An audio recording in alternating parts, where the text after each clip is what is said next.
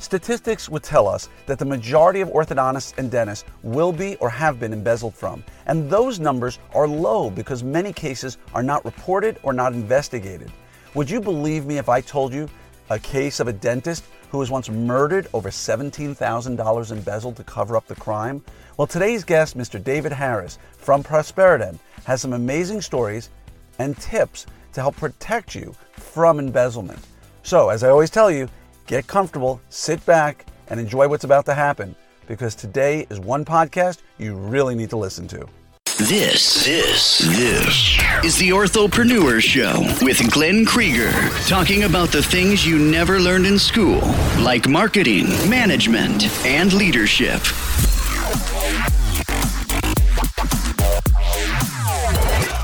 Hey there, everybody. It is Glenn Krieger here with another episode of the Orthopreneurs Podcast. Now, today, I have a very special guest for you, uh, one of my favorite people in the world, uh, arguably one of the smartest people I know in the world of orthodontics, uh, Mr. David Harris, who is the head of Prosperident. Hi, Glenn. It's uh, great to be here with you. Yeah, and I, he was nice enough to give me some time after he gave a meeting to a local bunch of specialists. And so uh, we have the opportunity to sit here and go over a few things related to orthodontics and the business thereof, if you will. Love to talk about it. So, for those of you out there who unfortunately may have missed uh, David's lecture last year at the Orthopreneurs Summit, um, in discussing a lot of the ways in which people, employees, will, how, we, how will we best say, uh, take certain things that don't belong to them in the practice, right? The five finger discount, as it's called, yes. so his, his presentation was uh, one of the most highly rated ones at the meeting last year.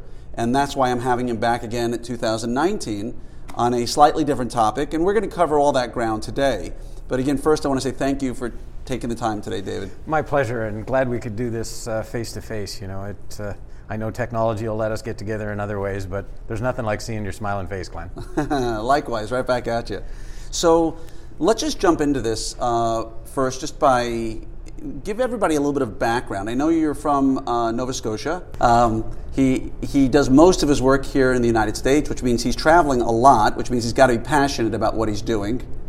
And uh, I'd love for you to just give us a little bit of background about yourself and how you got into this uh, up until present day, and then we'll jump from there. Certainly.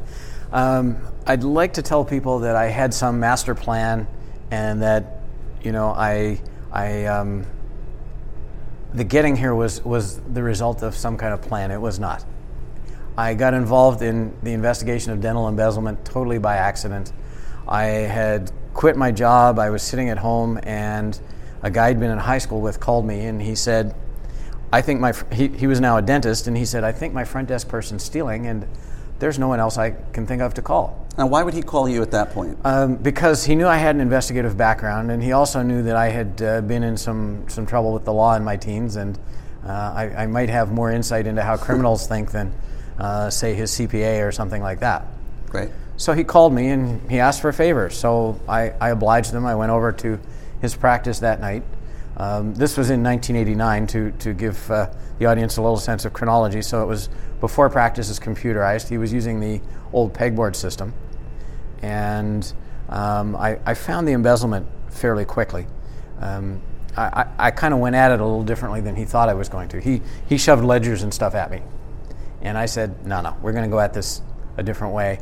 And what I started doing was going through the suspect's desk. And what I found was her cheat book.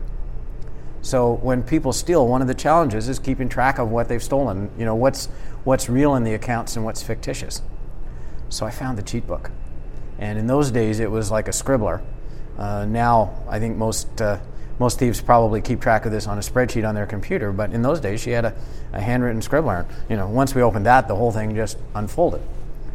So I came back the next morning to help uh, the, the doctor fire this lady and he promised to buy me dinner that I will point out I'm still waiting for 30 years later, but you know, who, who says you keep track of things like that?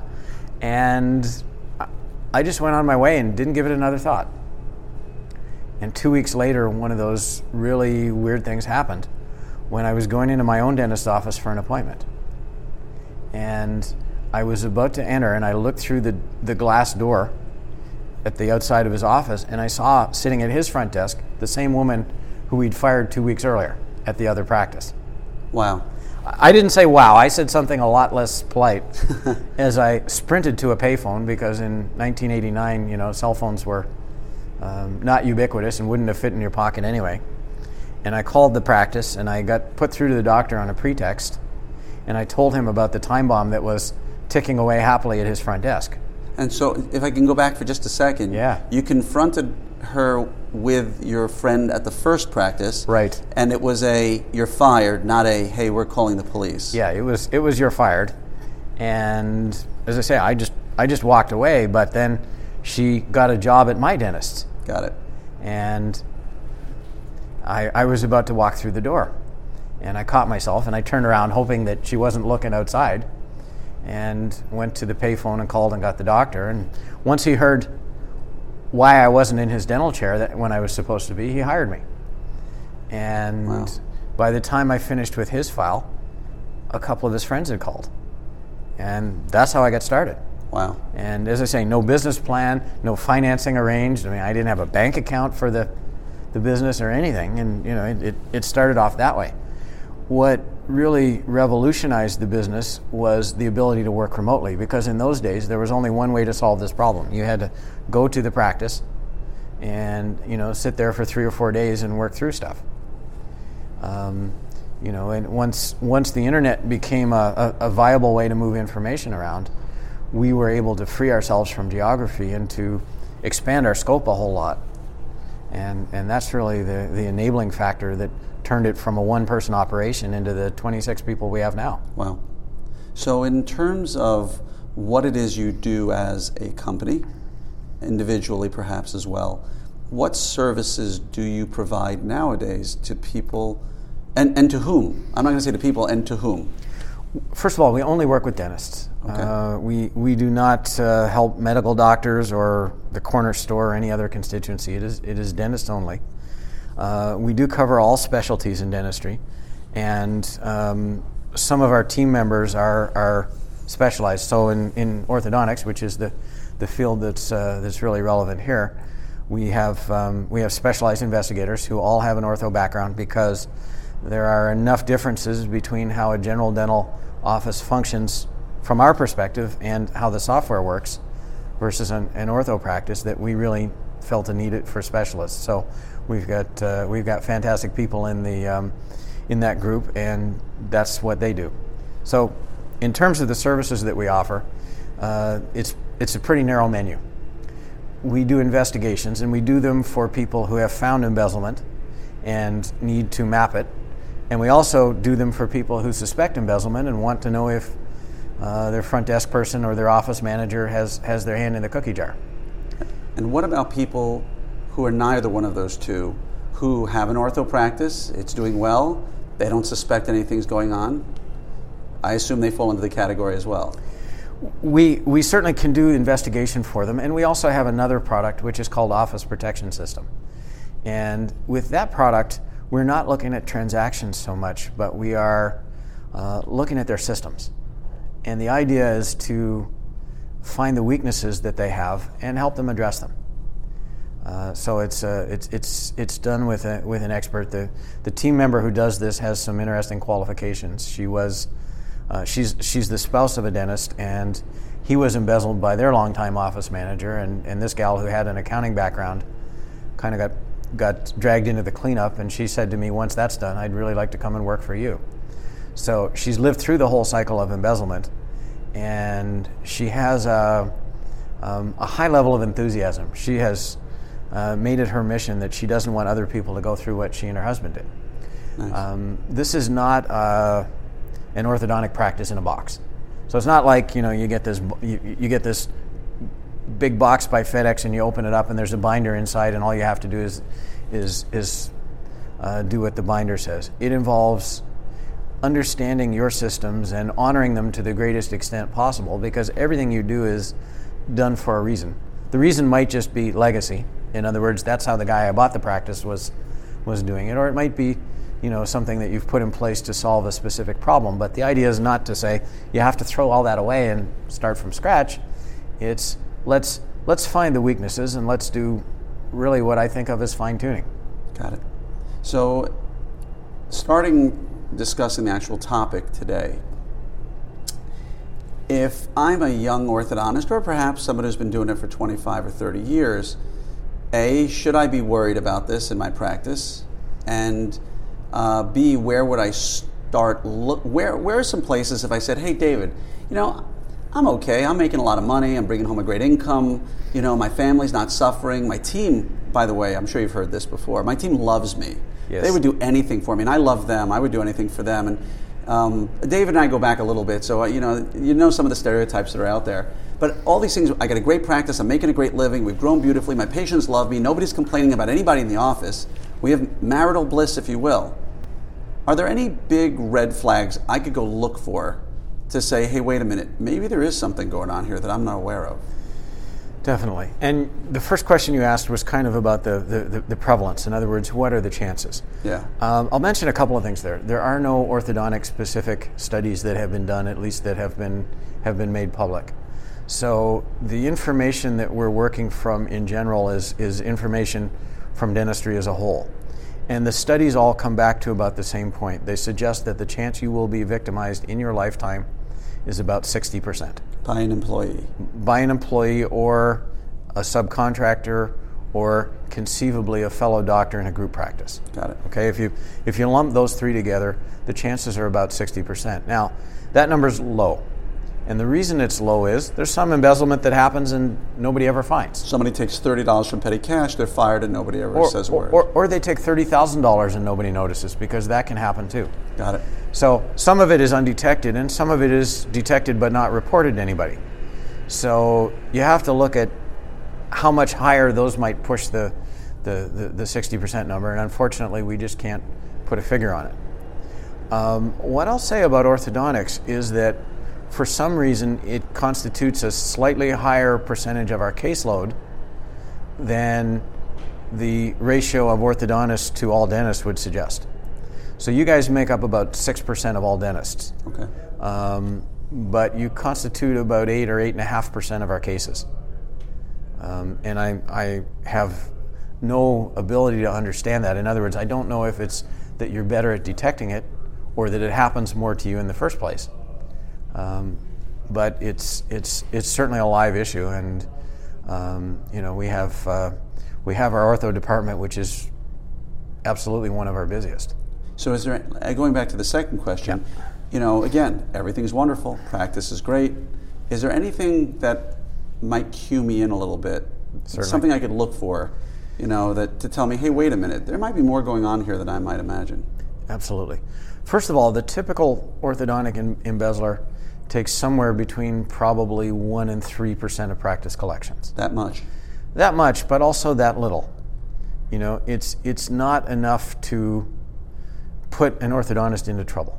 So if your practice is fundamentally sound and it's prospering, you're probably not really going to miss 1 or 3%. It might, it might be the difference between um, you know, getting ahead of your debts and saving for retirement and just kind of uh, keeping everything up to date and not, not going any further than that. But it's not going to it's not going to push you into bankruptcy. Uh, One percent of a of a million dollar practice is ten thousand dollars a year. That's right. But I, I would hypothesize that in most ortho practices, you know, you could you could take ten thousand or thirty thousand a year without anybody really realizing that it happened because you know it, it puts you behind with all your suppliers and it you know it, it, it forced you to go into overdraft and things like that. It's just it's it's not you know it's it's a it's a cut as opposed to a traumatic amputation somewhere.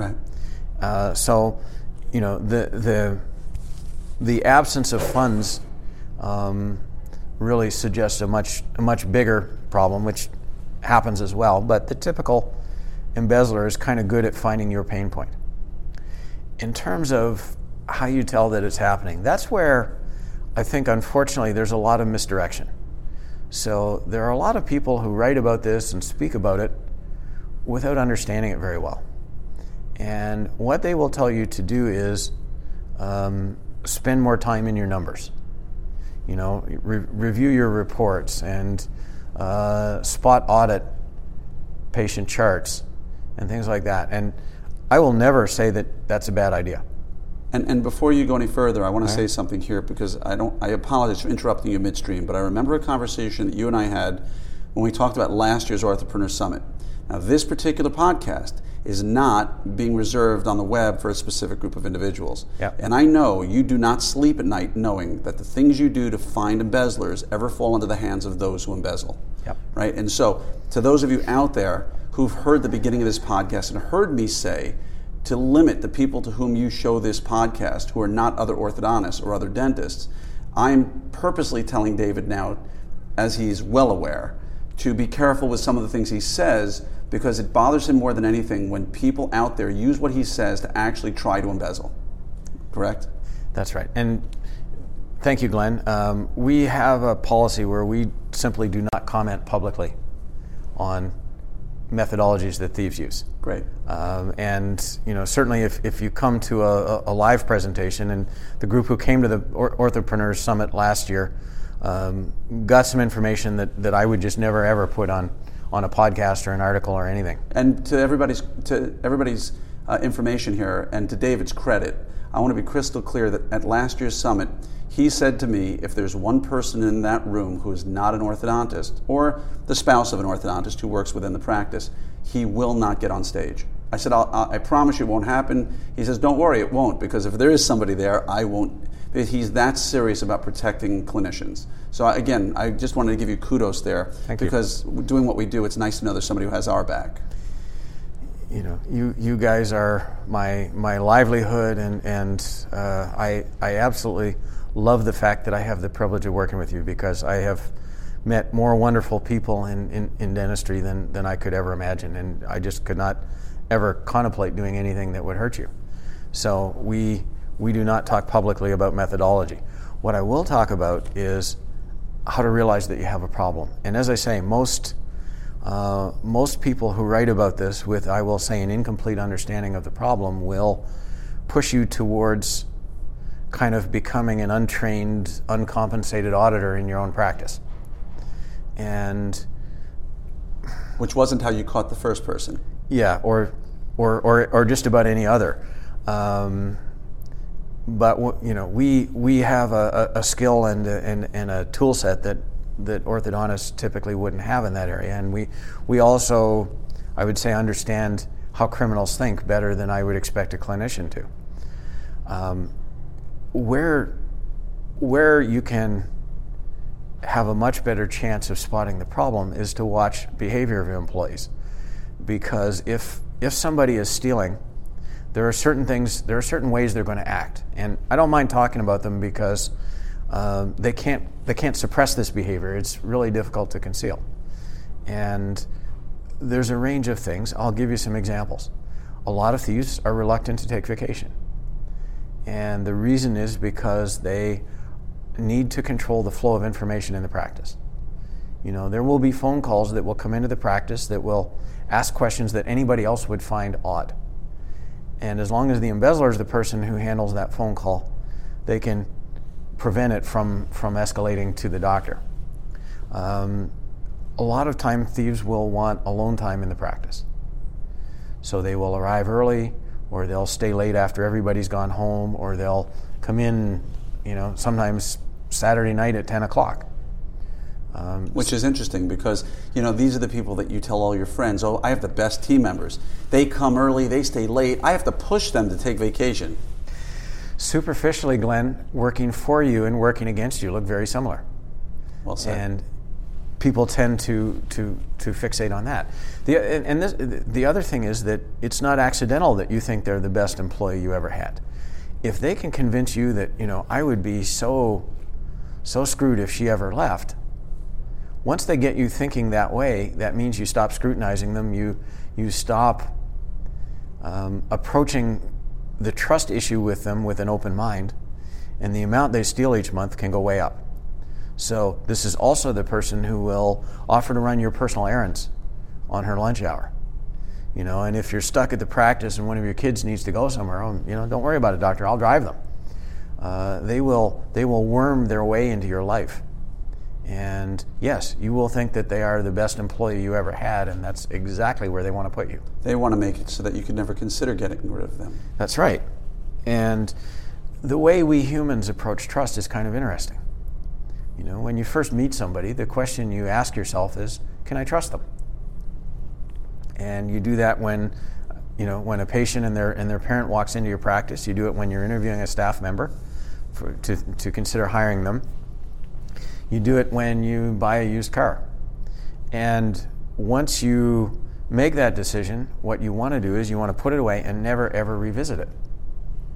And in the world in which I live, trust is a much more fluid concept. People may be trustworthy at one point in their life, and then circumstances may make them not trustworthy at some other point. Okay. And, and it shouldn't be a case where, you know, because you decided to trust somebody 30 years ago that you've worked with them ever since and never reopened Pandora's box. That's fair enough. So it's, it's kind of interesting the way we, we approach that problem. But behavior is the key. And thieves will act in some pretty predictable ways. Um, I'll also talk for a minute, if I could, about why people steal because understanding that will also help you recognize the behaviors. And I, I, I break thieves into two categories needy and greedy. And needy thieves steal because they have to. They're they're upside down financially for some reason. I mean, husband lost his job, or um, maybe they're going through a divorce, or they have an addiction or something. Greedy thieves steal for ego. So they think they're worth more than society thinks they're worth. And stealing is kind of how they get what they believe they should have. Okay. And they look at you as their intellectual peer, whether justified or not. And it seems really, really unfair to them that you make, in their mind, millions of dollars, whether that's true or not, and you know they're stuck on their salary of, of whatever they make in your practice and it seems unfair i mean they you know they forget about the amount of student debt that you came out with and the you know what you shelled out to buy a practice and the financial risks you've taken and you know eating ketchup soup as a resident and all those things i mean Ramen. of, Lots none- of ramen. lots of ramen none, none of that enters into their their calculation and they just look at you and them as kind of equal maybe even in some ways they think they're superior to you because they're probably better at, at you know doing the, the the tasks of running the practice than you might be He or she would never survive And- without me. Yes. And so they wait for you to realize this inequity and rectify it. And when it becomes clear to them that that's never going to happen, they steal. By the way, on that topic, who's who's tougher to catch, needy or greedy? Um, greedy, because typically with needy, you, you know they have financial problems. You know, this is the person who's coming to you for pay advances because, you know, they've kind of run a little out and they need money, or there may be creditors calling the practice, or, you know, if they fall behind with, uh, with their income taxes or something, there may be a garnishee order that arrives that, that forces you to divert some of their wages. So a lot of times that, that circumstance is known. Got it. The greedy people, they're visible as well, but it's, it's a little more subtle. I mean, you kind of have to look for it as opposed to, you know, getting a letter from the IRS saying 30% of this Right. person's pay goes to us. Okay. So, but with regard to this, if you don't mind, I just wanted to sort of take this down a different path for a moment. Um, right now, I promise you, there are a significant number of people listening to this who say, that's not me. Doesn't affect my practice. And that's human nature, right? Because I have no reason to suspect anybody in my office. We're making a great living and life is good. Um, but what would you say? Well, I guess there's a two part question, as it seems to be the case today. Okay. Part one is At what stage of one's career would you say that someone like you plays a role? Because part of what you do is not only find the embezzler if it exists, but that assist them, I suspect, in creating systems that prevent future Yes. uh, embezzlement, or the word I'd like to use is taking advantage of them in some way, shape, or form financially. That's what it is. Um, and, and so, what about those people out there who are saying, you know what, I, I practice in podunk, whatever. Yeah. Uh, we all know each other. We live in a farm community. Everybody knows each other. Everybody knows each other's business. This isn't going to happen to me, right? That's the extreme one. And the second is, look, I'm in residency. I'm 450,000 in debt. I'm going out with student debt. I'm going to be buying a practice. I'm going to be in debt for the practice. I've got no money. Um, I, I can't afford to do this. What would you say to those two individuals who I, I know are listening right now? Um, to the first one, I'd say this. Um, there have been a lot of studies where they ask people, are you an average driver, above average driver, or below average driver? And normally, somewhere around 80% of drivers say they're above average. Now, every one of your listeners went to a stats class. 80% of the population cannot be above average. um, That's great. And people will come up with a lot of reasons why they perceive that they should be immune from embezzlement. So my staff have been with me for a long time, or I pay my people really well, or as you say, I live in a small town and really embezzlement is, a, is an urban affliction, um, or a lot of other reasons. And you know, for every one of those reasons, we can point to um, spectacular cases of embezzlement that just absolutely defy the hypothesis that these people have. Um, and you know, the small town one, I'll, I'll, I'll tackle that right on the head. Um, there's a town in the in the place where I live. Uh, population's about forty thousand, you know, give or take a couple of cows, and um, there are a total of 23 dentists in town. Uh, well, a few years back, two of them each got embezzled in the same year uh, for amounts in excess of $100,000. Uh, general dentist got hit for about 180,000, and an ortho- the, or- the orthodontist in town uh, got got hit for about 250. Wow! Did they know they were being embezzled? Um, well, long after, yeah, $180,000 later in one case and 250 later in the other case. So you so know, they, people, they knew something was happening.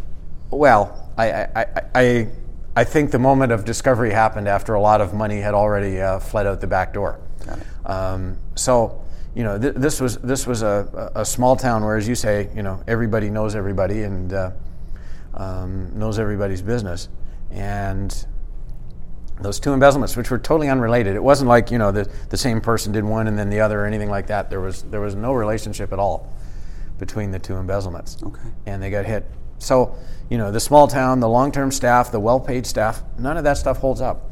And the point, Glenn, is that embezzlers don't think about you. It's a really selfish crime. They think about them. And they're trying to scratch an itch that they have, and you're just kind of collateral damage. Uh, so none of these, um, you know, none of these immunity hypotheses have any validity at all. That's why I asked. Yeah, I kind of knew that. Now, to the to the question about the resident, uh, what I will say is this: young dentists tend to be a little bit more vulnerable. That it, it, it seems to happen at the at the uh, ends of the continuum. So it's younger dentists and, and, and, late career dentists that probably get hit the hardest. Um, the young dentists, I think, because they're inexperienced and they don't know what necessarily what they uh, what they need to know, and the late career dentists, because in a lot of cases they're kind of coasting into retirement and they're just not paying the attention to their practice, and they're probably not in a place financially where they need to. Um, what I would say to those young dentists is that the return on investment from getting some advice on this early is a lot higher than getting it late. So I, I hear what they're saying. So I know there's going to be people out there who say, look, I'm just trying to make my uh, $2 to pay my student debt. And by the way, this is David Harris. He owns Prosperident, and he's got a vested interest in scaring me into this sort of stuff. And I know you well enough to know that's not who you are. And um, and after you answer this next question, I'm going to tell you a personal anecdote from my life um, that opened my eyes and, and why I'm about to start working with David Harris and Prosperident. Um, because, and, and may I say for the record, you don't give me this podcast, your involvement at Orthopreneur Summit doesn't give me some free you know, uh, stuff that everybody else is paying for. I, am going to be paying for this the same way all of you do uh, because I value what David and Prosperident bring to the table. But, but my question for you here is what is the investment, and I want to use that word specifically, investment, that I should expect the folks out there to pay if they want to get started? Uh, if they want an investigation, our investigation started about $7,000. And um, you know, in a in a simple kind of one orthodontist practice using some kind of mainstream software, that would be the price. If we were looking at a four doctor practice that used some offbeat software that, that 20 orthodontists somewhere use, um, the price would be a little bit higher, but certainly not four times as much. Uh, so, you know, it's a, it's it's it's a little bit dependent on the on the situation, but um, it's not a lot of money for what we do. And what we do is we um, typically look at like a one year period. We we go over it very thoroughly. And again, I'll stress this is being done by an orthodontic expert, not somebody who investigates general dentists most of the time and is now trying to pretend like they they understand something about your software and business model. Um, but what, what about the, the, other side of it? I haven't bought anything. I'm hiring my first assistant right now. Yeah. I know that one, the topic you're going to be talking about this year at Orthopreneur Summit is how to avoid the worst hiring mistake. So I'm starting at the beginning of my career. I've got a, I'm new. I'm, I'm putting my money into building a brand new office. I've got my location. I've got my student debt. I'm about to hire my first person who's going to do everything for me. Is there anything you can do to help me set systems up in place to prevent that as I start growing? And follow up question to that is, as I grow, do I do you suggest I bring you back in and we revisit every X amount of time? Um, I'll answer the second question first. No, we we do not advocate any kind of work on a timetable. Um, we, to, to put it in, in dental terms, Glenn, we, we aren't fans of treating asymptomatic patients. So we're not, you know, I would never say to you, gee, you should just prophylactically bring somebody in to investigate every three years or every five years because I think that's a waste of your money. What I'd rather do is I'd rather help you get better. I'd, I'd, I'd rather help you get good systems in place that will not prevent embezzlement, but help you realize that it's happening.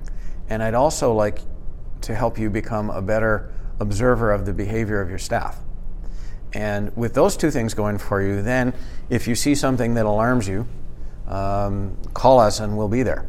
But no, I, I, I'm, I don't think that people should be sort of paying on an annuity basis for, for protection. When, when we do systems work, the office protection system stuff that I mentioned, it's intended to help you make permanent changes. So if all went well, you'd never need us again. And what should what should I expect to pay for that? I don't I don't suspect embezzlement because. I don't have any money. Yeah. Right. But I'm going to start. What should I expect as a young practitioner or an older one to? Office protection system starts at six thousand dollars, and you know we we will usually give some reasonable finance terms, and we you know, we understand people coming out of residency and the amount of debt they have and so on. So, to the extent we can, we try to work with, with people like that. Um, you know, they ask us sometimes, well, you know, could I defer this for a year until I've been working a little bit and stuff? And uh, of, of course they can. Um, certainly, if you're starting a practice from scratch, the benefit of having your systems work well from the first day is huge.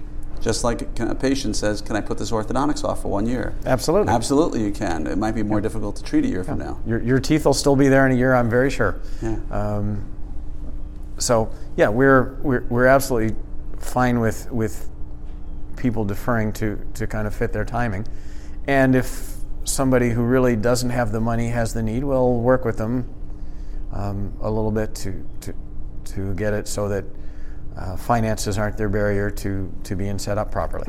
Fair enough. You're talking about the cost of one dental chair and one, you know, if you're building a new office, yeah. you know, the cost of putting together less than the cost of one op, yeah. you know, to protect your practice the rest or, of your career. Or, or, or, put conversely, you know, one decent sized ortho case. Exactly. Yeah, well said. Um, that's you know that that's it. So when we do systems work, um, as I say, theoretically it should last forever. In in the real world, you have turnover um, a lot of systems kind of atrophy over time sometimes. So it's not uncommon for us to be called back after five years to do a tune-up. Yeah. But it's not it's not part of the program design. I mean, we are we are not intending to uh, make a make a lifetime living off off one orthodontist. What we want to do is treat them right, and then ultimately work with their friends at a fair cost too. I mean, six thousand dollars uh, Canadian is like two hundred and fifty dollars American, right? I'm only kidding. I'm kidding. Sorry to all my Canadian friends out there. I, had, I just had to. Sorry, we, we just had to go there for um, just a second. Just because Glenn brought this up, I'll clarify those prices are in US dollars. Yeah, I figured, but we had to go there. And I promised a quick anecdote um, that I think I shared with you when I first spoke to you way back when. I have a very, very close friend who's a restorative dentist, and he was a restorative dentist with me back when I was practicing. And he was he and I were speaking at great length before he bought a practice, and uh, he'd been associating in the practice, and he knew the practice well, and his CPA had come into the practice to do their audit, so to speak, and oddly enough, in this case, they found something. And what did they find? In a, in a very, very um, casual way without, I, am not the one who's going to tell you how to solve your problem. So I will tell you the story. I will not tell you the solution because there is none in this particular case because he did not bring in an auditor. He did not bring in an investigator. They just happenstance found somebody who was doing something very silly.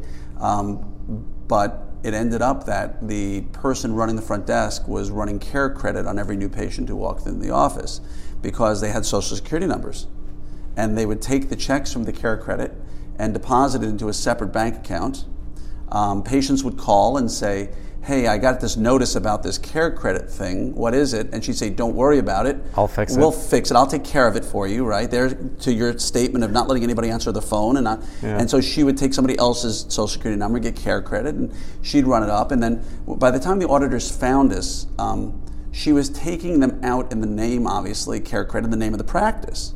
So here's the kicker when the CPA found it, on the day my friend was going to uh, buy the practice, the, and he had made note of the fact that he needed to see this woman the next day, and they were bringing in a forensic CPA, she suddenly didn't show up for work that day, right? I'm sure you've never heard that before, right? Not today, no. Yeah, not today. And um, lo and behold, she disappeared. Police don't want to have anything to do with it because, you know, it, it, at the time, and this is 15 years ago, it wasn't really, they had bigger things to deal with than chasing somebody who you know, they'd have to prove uh, had taken money. Yeah. And the worst part was because the money was taken out of the name of the practice, the doctor was liable for the money of care, at care credit, and he had like a hundred really angry patients who now had found out that credit was taken out against them. It was just this. It killed everybody, yeah. and nobody won except for her, and she disappeared into the mist, and that was like the last they'd ever seen of her. And yeah. I'll bet you that's not the first time you've heard something like that. No, um, actually, the, with the with the group I was talking with this morning, there was something similar that came up. Um, it, it, and what you're talking about, Glenn, is really the concept of indirect embezzlement. So now this is a case where somebody's stealing from uh, a third party, like Care Credit or an insurance company, in a way that makes the doctor liable. Yep.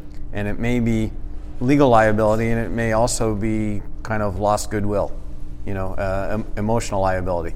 In, in this case, I mean, the doctor had to explain to patients probably that, yep.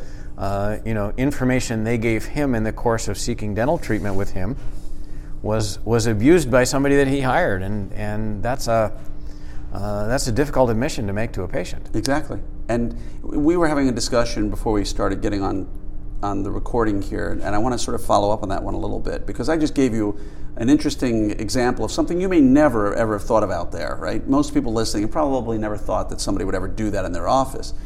But embezzlement or theft, if I want to use just a broad term, theft, happens in many ways in a practice. And uh, oftentimes $10 might be missing from the petty cash, or somebody goes into someone else's purse and takes something. Um, we know we've all had that thing in the office that disappeared, and everybody claims that they didn't touch it. How do you, as an investigator, define this concept of embezzlement or theft? Or well, uh, Confucius said that it was as much of a crime to steal one grain of rice as a thousand. Uh, so, by that yardstick, taking anything, you know, taking pens from the practice or um, toilet paper from the staff restroom is embezzlement. They've already proven that they're prepared to be dishonest.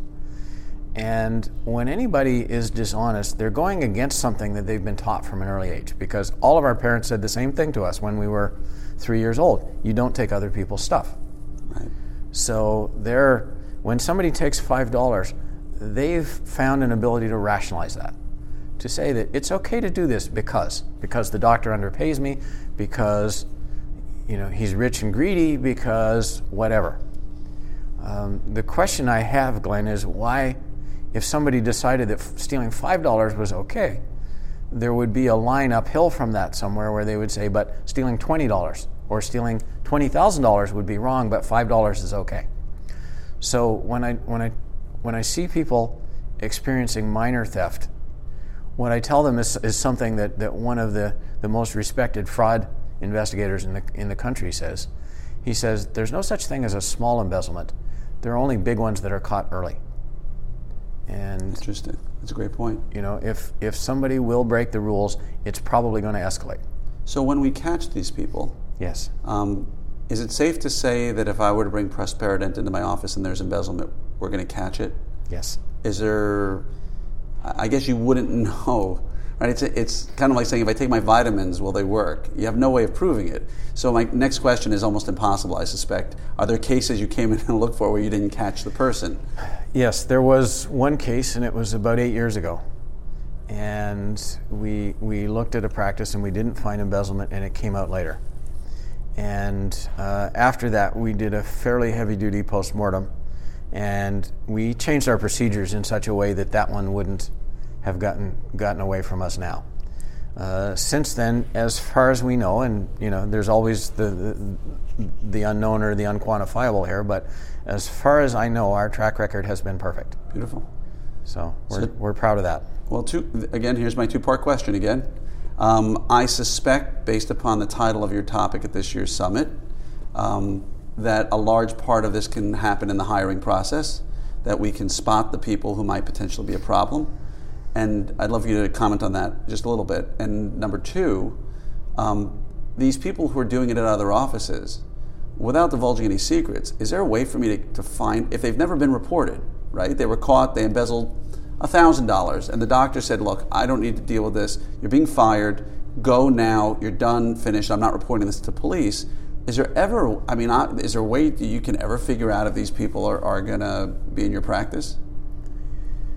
Um, I'll, I'll do my usual practice of answering the second question first. um, what a lot of dentists do is a, a poor job of background checking people. And I'm, I'm not talking, when I say background check, I'm thinking of, of checking broadly, not simply a criminal records check. Uh, so I'm talking about the whole process that you follow before you decide to hire somebody. And most doctors do a terrible job of screening people. And it's back to that concept that 80% of us think that we're above average drivers. 100% of dentists think that they are better than average judges of character. And they tend to place a lot of weight on their impressions. And embezzlers tend to be people who show up well dressed for an interview. They have a well written resume that has no typos. Um, you know, they, they probably come across as, as being a cut above some of your other applicants. And of course, they know your computer system well. So uh, a lot of a lot of orthodontists see that, and also a lot of times people hire in a bit of a panic. You know, somebody leaves them and gives them not a lot of notice, and uh, the labor market's pretty good in some parts of the country, and um, those things all, all all prompt kind of panic hiring. So doctors kind of get themselves into a bad position to, to start with. And I, I always say everybody in dentistry understands the concept of a short notice list for patients. Uh, why don't we apply the same concept to hiring? In other words, what you know, in, in, in my mind, and I, I certainly do this with Prosperident, we are always hiring, not in the sense that we're always bringing people on, but we're always looking for good people. And when we find good people, if we don't need them right now, we kind of stick them away so that when we do need them, you know, we know we know where to go.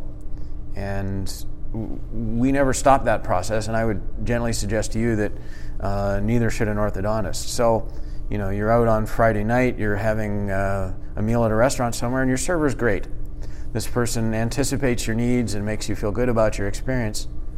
Um, what's wrong with saying to them, you know, you're, you're terrific at your job, and if you never want to leave, I get it. But uh, if you wanted daytime hours and maybe a little less time on your feet, I'd love to talk to you about how you might fit in with us Nice. and work at it that way as opposed to uh, like my mother in law who gets surprised every year by Christmas. you know? Um, about about uh, about December 22nd or 23rd, you know, she wakes up that morning and she realizes Christmas is coming and she panics. Um, She's not alone. needing needing new staff is is not quite as predictable as Christmas, um, but it's equally inevitable. You know, it's going to happen that you need new staff. So why are you starting from zero when you need them? Because it is into that climate that an embezzler can make you make a mistake, and the mistake is typically in not speaking with former employers. Um, Someone comes into you with no former employers, that's a giant red flag. That is I, took, I took time off. I took time off to raise my kids. Yeah, great. Um, just bring me in your tax returns for those years so that I can confirm that. Nice. Uh, if you have nothing to hide, you've we, got nothing we, to hide. we shouldn't be taking statements at face value like that. I was traveling through Europe. Great, bring in your passport. Um, my rule is if somebody claims they're out of the workforce for more than 30 days, I want it substantiated. got it. Um, and, and the risk here, and you just nailed it, is the hidden job. So I work for Dr. A for three years, and either I'm not getting caught stealing or I'm maybe even not stealing at all. And then I work for Dr. B for six months. And she catches me with my hand in the till and fires me. And now I'm applying at your practice. I will go through a lot of convolutions so that you might talk to Dr. A, but you end up not talking to Dr. B. So I could take that time that I was working for Dr. B and claim I was traveling through Europe. I could um, tamper with the dates of Dr. A's employment, and if you're not precise about it, you won't catch it. Or I might, um, you know, I might give you a phone number to call for Dr. B, but when you phone it, you're talking to my aunt who pretends to be Dr. B. That's it. Interesting. And by the way, uh, again, just jumping in with a quick question because you have my wheels spinning a little bit. A lot of doctors delegate this, myself included, Yeah. right? And we get to the final point. You meet your three applicants, hopefully, if you're lucky, of all the people you've reviewed, and you sit and talk to each one of them. At what point should I not be delegating this? Is- can I delegate a lot of this whole process until the end, but I do the follow, up I do the background checks myself? Um, certainly, when it comes to speaking with former employers, if, if they were in the dental profession, I think you should do it. And it should be dentist to dentist and not manager to manager. Do you challenge credentials on the phone? When you know uh, you just said you're just speaking to someone's aunt. Do you suggest saying, by the way, I'm just asking as an aside, where'd you go to school? What year did you graduate? or does that get a bit cantankerous at that point? Um, it, it's not a bad idea. And, and you would do it, of course, under the concept that if you met anybody in the dental world on an airplane, for example, you'd have stuff in common with them. Right. And you'd want to know who you both knew and, you know, where did you go to school and all that. So, Okay. you know, in the, in the context of friendly conversation, that's fine. I don't think it should come across as interrogation. The, the better solution is to find phone numbers independently. So if somebody says that they worked for Dr. Krieger, um, you know, your phone number is not hard to find online. I've, I've done it. yes. Um, it's all over the place. So why don't I look online and call that number and talk and, and, and get your office and talk to you as opposed to phoning some number that the applicant gives me that could be anybody. That's fair enough. Um, so the, the, the verification is okay, but I think it, it I think the better solution is simply just um, find the right phone number and call it. okay. And at that point, what do you do when you run into that? And, and we've all been warned, hey, don't say something negative about an employee because you're going to get sued, right? Which is really, really rare in the dental field for someone to sue because you said, oh, by the way, she stole money from me. Though you, if you didn't press criminal charges, you must substantiate. But we've all been told don't say those sorts of things. Say, she worked for me from this date to this date. This is what I paid her. Would she be eligible for rehire? No, right? Th- those are the common ways we say I would never hire them again. How do you get the truth from these people in a way that do you phrase a question? Um, you know, if another dentist said, under no circumstance that I could ever possibly imagine would I hire that person That's again, good enough right there. you don't need any more. The why isn't as important, the what is. I would never rehire them, that's good Yeah. enough for me. um, if you're giving a negative reference on somebody, the way I, I encourage people to do it is to say, "My attorney instructed me I love that. not to not to comment on this person's job performance," Oh, I love that. Where, which means you've said absolutely nothing and everything at the same time. Um, so that's that's how from the other side you do it. Um, but when, when you phone somebody, you want to confirm dates of employment and, and don't don't prompt the don't prompt the former employer. Just ask them the open-ended question: What was the start date? What was the end date? Compare that to the resume. Ask what the job title was because a lot of people will inflate their job title when they apply to you, and that's back to knowing they're a prostitute and, and uh, wondering about the price. Uh, if somebody will say they were the office manager when their job title was treatment coordinator, um, and they've already proven dishonesty, and the, the question is how, how it will manifest next. And ask the rehire question because anything other than yes means no. And ask if the person left on their own accord or they were asked to leave, which people may or may not answer, but we shouldn't let the possibility that somebody might not answer our question stop us from asking it. I, I love this. Do, how often, when you find somebody, do you recommend pressing? Not you recommend, but how often are criminal charges actually filed? Filed, and does it do anything by filing criminal charges? It depends. Um, a lot of justice systems everywhere are overwhelmed. I mean, most most states have full prisons. They have long waits to get into court. They have district attorneys who are overwhelmed by their caseloads. So they have to prioritize. And their choices are we deal with violent crime that exists in pretty much every community, or we deal with economic crime. Violent crime is simple in the sense that, you know, there's a dead body over there and there's somebody with uh, gunpowder residue on their hand over there. To even explain to the police what has happened in an embezzlement um, is challenging. And um, the police have no ability to investigate this crime. I mean, they need somebody else to do it for them and hand it to them and say, "Here you go." Um, but justice systems have to have to prioritize, and honestly, economic crime, particularly against a group in society that most of society thinks is a little bit overpaid, Right. Um, is is probably not the justice system's priority. So al- almost almost every crime like this gets reported because if people are going to claim on their insurance, because most most of your audience will have insurance coverage for this problem, to claim that insurance they must report to police.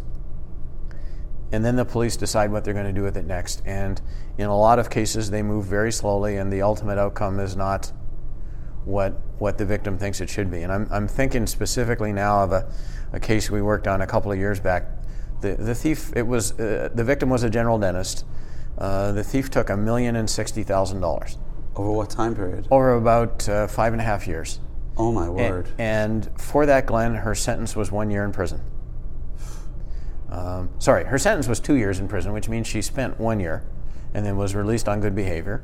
And she's back out in the community, and um, um, the rumor is now that she's she's working in a dental practice, and we're just trying to find her. wow. Um, Wow. so That's amazing. that's you know the, the, the punishment probably by my standard often doesn't fit the crime uh, what i will say and, and we're having this conversation in texas um, I, I, I will credit Texas for being tougher on if somebody will take five dollars from you, and Texas will send people to jail where California would give them a slap on the wrist. So, God bless Texas. Now, there's a lot of open carry weapons here, so they might not make it to. they might never make it to prison in Texas, you know. Well. um, but but that's a, a totally different subject. Um, so, I, I, before we finish up, I just wanted to hit a couple of more quick things. One is, again, my whole goal in starting Orthopreneurs was not for guys who'd been out there or gals who've been out there for 20, 30 years, or even a dozen or 15 years, though I'm, I'm hoping they're benefiting from this. It's for those folks who are my co residents. You know, I'm 44, 45, 46 in residency with 28, 29, 30 year olds who've come straight out of dental school into ortho residency. And they're coming out in the world. Many of them don't know how to find an attorney. Many of them don't know how to find an accountant, let alone find an embezzler. And, um, you know, our, our industry is, is rife with, um, you know, a new dentist comes out of school and they're opening their practice and they put out a one ad and they get you know 20 people apply who've had no experience or fresh out of school and then you know down from mount sinai comes with the shining light above them that consultant like assistant who has done it all and, and knows your, your software program. And they know how to collect and they know financial industry and they know how to be a tc and by the way they got 15 years of clinical assisting experience. And they are the one person who's going to solve your problems and help you grow quicker. And and um, you don't realize that they actually embezzled from the guy down the block who fired them. And so you know my takeaway message from this one you know is that you need to make those phone calls and you need to call the previous doctor and say why were they let go because if it seems too big too good to be true i sincerely hope it is but it probably isn't. And you know, sometimes, and, and I want to ask your opinion on this. You have that person who comes in and goes, "I'm everything you ever needed me to be. I've passed every Wonderlic, te- Wonderlic test. I, I passed dexterity tests. I'm everything you want me to be." And you're just chomping at the bit, like, "Where have you been my whole life?" Um, and they say, "But please, please, whatever you do, don't call my current employer because they don't know I'm leaving." This is one place, Glenn, where you do have to look the gift horse in the bicuspids. And,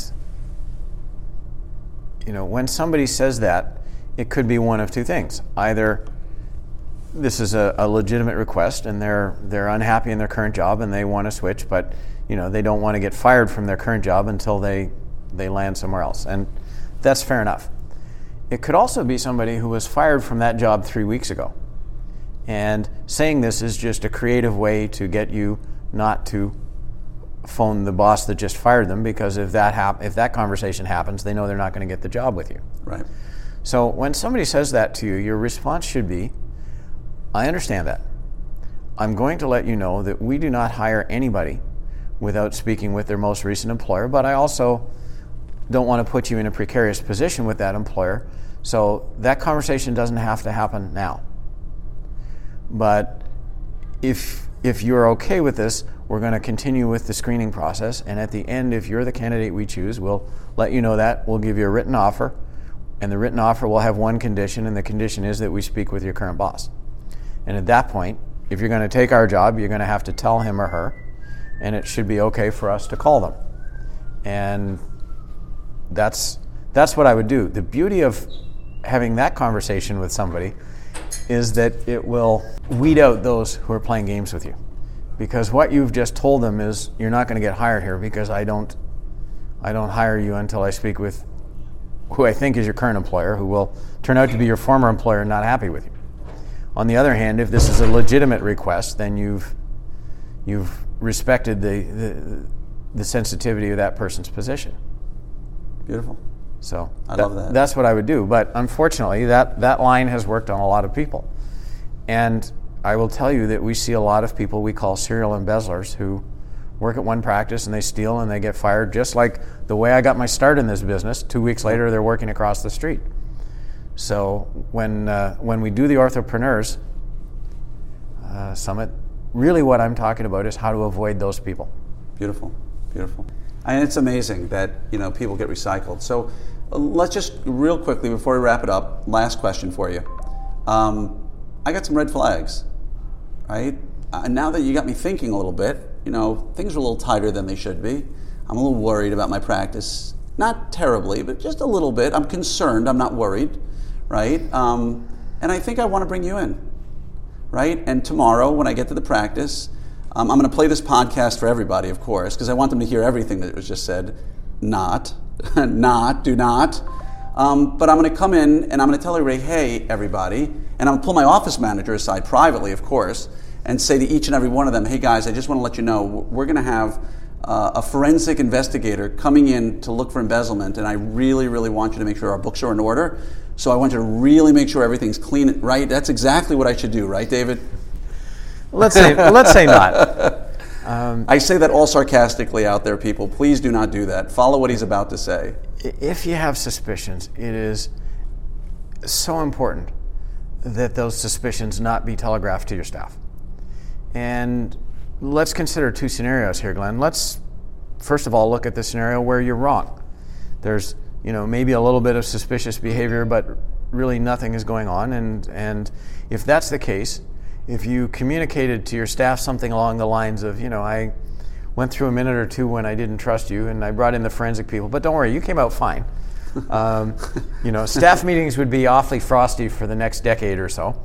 Uh, and you, you'd really damage the working relationship. Hey, honey, before I married you, I had a private investigator follow you for two weeks, but don't worry, it worked out fine. Yeah, that's the one.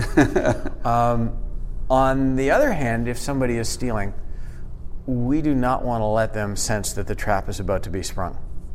And the the adage here, Glenn, is that desperate people will do really desperate things. And we have seen things up to and including murder of a dentist um, from somebody who was stealing from her doctor and thought she was about to get caught, so she killed him. Oh my gosh. Um, and just to make the story that much worse than I made it so far, the amount she had embezzled was $17,000. Oh my gosh. So your audience should not want to use themselves as guinea pigs in a sociology experiment. Well said. And if they suspect embezzlement, it is really important that, first of all, that they urge, they resist that urge that most dentists have to say whatever they're thinking now. Um, and secondly, that whoever they hire to do the work is capable of doing it completely in secret. Um, putting somebody in your practice for three days and trying to explain that they're there to fix the compressor when they have a briefcase instead of tools um, is, is probably just not sustainable. Um, what needs to be done needs to be done offsite, invisibly, and most importantly, leaving no trace in the practice management software. If you have a thief, they're looking. They're, they're checking your audit trail every day to see if somebody came in after hours and made a bunch of inquiries. So wow. it, it, needs to be done offsite. Um, when, when we do our work, we, we, if we're doing investigation, we clone somebody's practice management software. So if you're using, pick a software, Ortho 2. Fine. What we will do is we, we will make a copy of it in our lab. We don't even open Ortho 2 in your practice. We copy it, and when our investigators look, they're looking at the copy as opposed to the live software. So that does a couple of things for us. First of all, it ensures that we can carry out our work in secret because any, any trail we're leaving in the audit log is in our copy and not yours. And also, it methodologically it's better because we're able to cut ourselves off from what happens in your practice tomorrow. So when we do our work, we're we're looking backward, typically a year, although it could it could be some other period. And what we want as investigators is if we look at your stuff on Monday and then we go away for a day and we come back on Wednesday, we want everything to be exactly the same. And we'd never have that in your live software, but we will in in our copy of your software. So that's how we do it, and our our secrecy record is is perfect. Does every or does every major or anybody I go to AAO and see the software? Mm-hmm. Can you work with pretty much any company, or is there a company out there you just can't work no. with? Um, and and we have a couple of investigators who have the versatility to work with software they've never seen before. Okay. So um, we we actually are, uh, are, are taking on a new one this week, and this is a um, you know this one will hit home with you slightly. This is a general dentist who has a sleep apnea only practice. Wow. And so they're not using dental practice management software, they're using medical practice management software. And the reason is that most of what they do is claimed under medical, medical insurance. So it's, it's a different animal than we're used to working with. And I'm, I'm very confident that, first of all, my IT people will be able to get it uh, married to the data and working in our lab. And secondly, that and in, one of our more versatile investigators will, will be able to make it sing and dance. Wow. Yeah. So at, at if I was going to bring you in, and I want to bring you in for systems, yeah. not necessarily, you know, I'm again a younger doctor, I don't have a track record. I want to bring you in. Do you come on site for that, or is that something that's also done remotely? Um, there's there's no good reason to come on site anymore. Okay. And all it does is it increases somebody's costs. And I will say that you know one of the one of the things that appeals to my group of investigators, and I, I love the group of people we've got. I mean, they're absolutely amazing. And one of the things that appeals to them is that there's not much travel involved in the job. I travel a lot, but it's normally to speak. Um, most of our investigators have, have very little travel, and that's appealing to them because some of them have families. Um, a couple of them have farm animals. Um, they uh, hey, farm animals are family. Well, yeah, but you know the the, the words um, rearing sheep just to me bring up a whole another another yeah. another conversation for another time. They, uh, they, they should change. Or you know, what's the other one I heard the other day? Animal husbandry. I was about to say animal I, husbandry. I, I do not want to be an animal's husband. I'm this sorry. Is, this is Texas. A lot yeah. of animal husbandry, and I mean that not in the way you think I mean it. Okay, now it's totally gone downhill, and yes. I don't mean it the way you think I now mean it. Um, but I guess at the end of the day, my question is. If someone says either I want to set up systems, or I think I've been embezzled from, or I know I've been embezzled from, um, just call you. Don't say a word to anybody. Call you. You will tell them, here's how we will start the process. And from there, follow the directions and don't do a thing you're told not to do. That's absolutely perfect. Okay. I, I will talk to any dentist, orthodontist, oral surgeon, whatever, who has embezzlement concerns. You know, we'll talk through what's bugging them and we'll give them some advice on what they should do next. And if, if the answer is investigation, then we'll will hold their hand through the process. And, uh, you know, our investigations typically cycle over about eight or nine weeks, so it's not like it takes six months.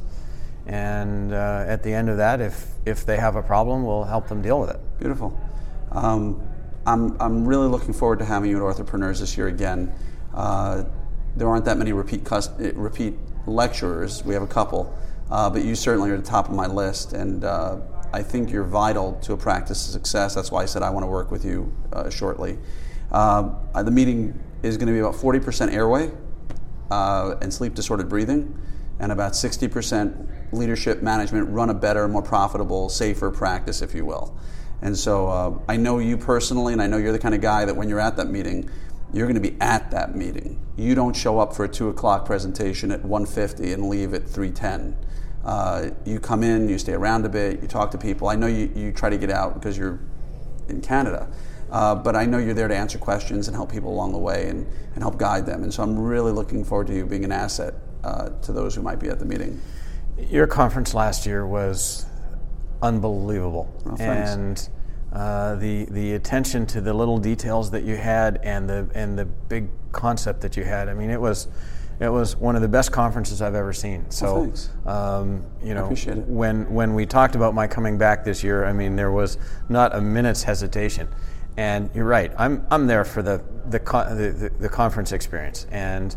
Uh, you know, you had terrific other speakers. I mean, you know, in, in most conferences I go to, most of the speaking is clinical, and of course, I'm not a clinical guy, so uh, there's a little bit of limit to how interested I am in that. But even some of the clinical speakers you had, I was had had my rapt attention simply because they were they were great as speakers. So there's some great um, people there. To the we're blessed. To the audience, if if uh, you are kind of undecided about going to orthopreneurs or not, you will not be sorry. Well, I appreciate it, and I'm going to tell everybody out there: go to OP uh, October uh, Pennsylvania, summit2019.com, opsummit2019.com if you want to sign up. And more importantly, if there's anybody listening to this who would like to speak to you further about their practice, how do they get a hold of you? They can do it in a couple of ways. Um, email is always good, and uh, most people, once they hear my email, can remember it forever. It's david at dentalembezzlement.com, and the only trick is spelling embezzlement right. But you know, if you're not sure, Google can help. And orthopreneurs is not easy to spell. Well, I don't know about that. And uh, if they want to call us, our toll free number is 888, um, oh gosh, 398 2327. Operators are standing by. If I, you call that I, number again is 888 398 2327. I never dial it, so. Order in the next five minutes and we'll double your order. Um, and free shipping. and free shipping uh, in the US and Canada? Yes. Beautiful. So, uh, as you can tell, uh, he's just an amazing guy, and I, I, really value this time we've had together. Uh, I hope that for at least somebody out there, this conversation changes your life in a positive way. Uh, David, I really can't thank you from the bottom of my heart on a Sunday afternoon, hanging around after a meeting here in Texas to spend some time with me. I was uh, so so glad we got to do this face to face. I, you know, I'm much prefer it to Skype or any other way we could talk. So I glad I was it. here. Appreciate it. And and just to let everybody else out there, uh, when we get out of school and we go through school and we run our practices, I just want to make it clear to you that the the mission of why I started this whole concept is alive and well. And what it is is that there are people out there aside from yourself who care about your practice. Uh, you're not alone. Uh, there's many people out there as resources, and if there's anybody out there you want to learn from, please let me know, and I'll see if I can get them on the podcast and and uh, bring them in for a conversation like this. And so, again, David, thank you from the bottom of my heart for the time you spent today. Thank and, you. And I really, uh, he has a wealth of information, and I hope you get to spend some time with him at the Orthopreneur Summit. So, to everybody else out there, uh, wishing you a wonderful day. And if you have anything you ever need, please feel free to reach out to me and take care.